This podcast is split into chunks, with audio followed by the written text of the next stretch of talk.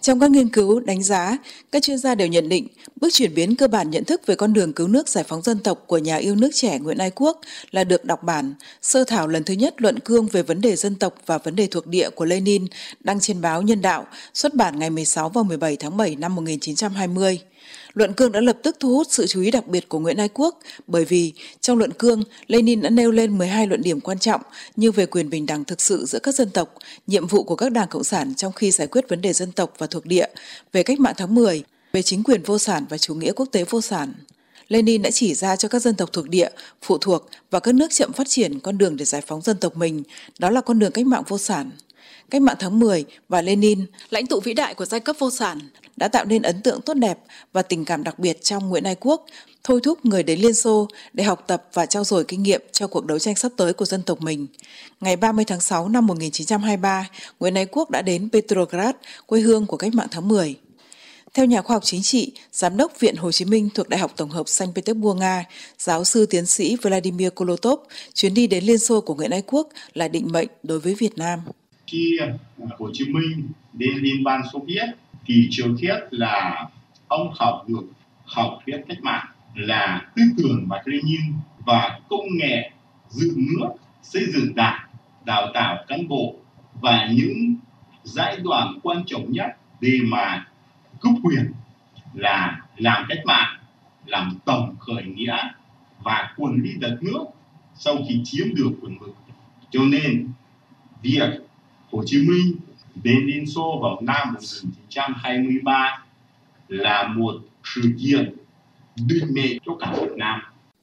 Ít ngày sau, người lên xe lửa đi Moscow. Mặc dù chỉ lưu lại 6 tháng, nhưng thời gian hoạt động ở Moscow có ý nghĩa đặc biệt quan trọng không chỉ đối với cuộc đời hoạt động cách mạng của Nguyễn Ái Quốc mà cả với phong trào giải phóng dân tộc Việt Nam. Người đã nhận thức và lý giải sáng tỏ nhiều vấn đề quan trọng và cấp bách đang đặt ra cho cách mạng vô sản thế giới cũng như cho cách mạng giải phóng dân tộc ở các nước thuộc địa. Từ đó, người đã hoàn thiện thế giới quan và nhân sinh quan cách mạng của mình.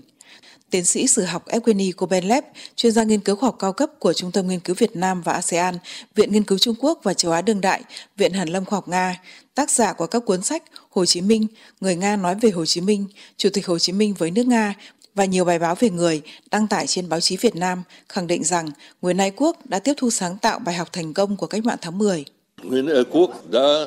lợi dụng thời gian ở Liên Xô là học tập ở rất nhiều học viện chính trị của Liên Xô. Hồ Chí Minh đã học tập kinh nghiệm cách mạng tháng 10 một cách sáng tạo. Sau chuyến đi đến đất nước của Lenin lần đầu tiên ấy, Nguyễn Ái Quốc còn trở lại Liên Xô trong các khoảng thời gian vào năm 1927, các năm 1934, 1938, tổng cộng là hơn 6 năm để học tập và hoạt động trong phong trào quốc tế cộng sản. Từ đó, người dân hoàn thiện cơ sở lý luận và thực tiễn, xác định đúng con đường đưa cách mạng Việt Nam đi đến thắng lợi, giành độc lập tự do cho dân tộc. Khi còn sống, chuyên gia Grigory Loksin, cán bộ nghiên cứu khoa học cao cấp của Trung tâm Nghiên cứu Việt Nam và ASEAN, Viện Viễn Đông, Viện Hàn Lâm Khoa học Nga, một nhà Việt Nam học, đã từng được gặp bác, hết sức tâm đắc với những đường lối, phương châm mà Chủ tịch Hồ Chí Minh đề ra ở từng giai đoạn của cuộc đấu tranh giải phóng dân tộc. Ông nhắc nhớ rằng không có gì quý hơn độc lập, tự do là những lời người đã nói với đồng bào của mình trên Đài Tiếng Nói Việt Nam vào ngày 7 tháng 7 năm 1966 tại thời điểm khó khăn và kịch tính nhất của sự leo thang xâm lược của Mỹ ở miền Nam và các vụ ném bom ngày càng dữ dội ở nhiều thành phố khác của miền Bắc.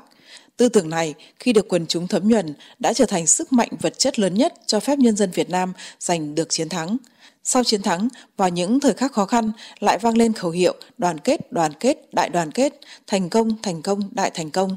Đặc biệt hơn, chuyên gia Locksin đã chiêm nghiệm chính sách đối ngoại của bác. Theo ông, nó đúng cho mọi quốc gia quan tâm đến lợi ích của dân tộc mình, đó là thêm bạn, bớt thù. Chuyên gia đúc kết, Chủ tịch Hồ Chí Minh đã để lại cho chúng ta một di sản trí tuệ tuyệt vời. Người không phải là một nhà lý luận, nhà Marxist, mặc dù chủ nghĩa Marx là hệ tư tưởng của người. Người là một nhà thực hành cách mạng và những gì người để lại cho nhân dân, cho các đồng chí của mình vẫn còn nóng hổi cho đến ngày hôm nay. Các chuyên gia Nga đều có cùng quan điểm rằng những tư tưởng chủ yếu của Chủ tịch Hồ Chí Minh vẫn còn nguyên giá trị, sức sống. Đảng Cộng sản Việt Nam tiếp tục vận dụng sáng tạo và phát triển chủ nghĩa Mark Lenin, tư tưởng Hồ Chí Minh, coi đây là nền tảng tư tưởng, kim chỉ nam cho hành động, kiên định mục tiêu độc lập dân tộc và chủ nghĩa xã hội. Đi theo con đường phát triển đúng đắn này, dân tộc Việt Nam sẽ đạt được phồn vinh, hạnh phúc.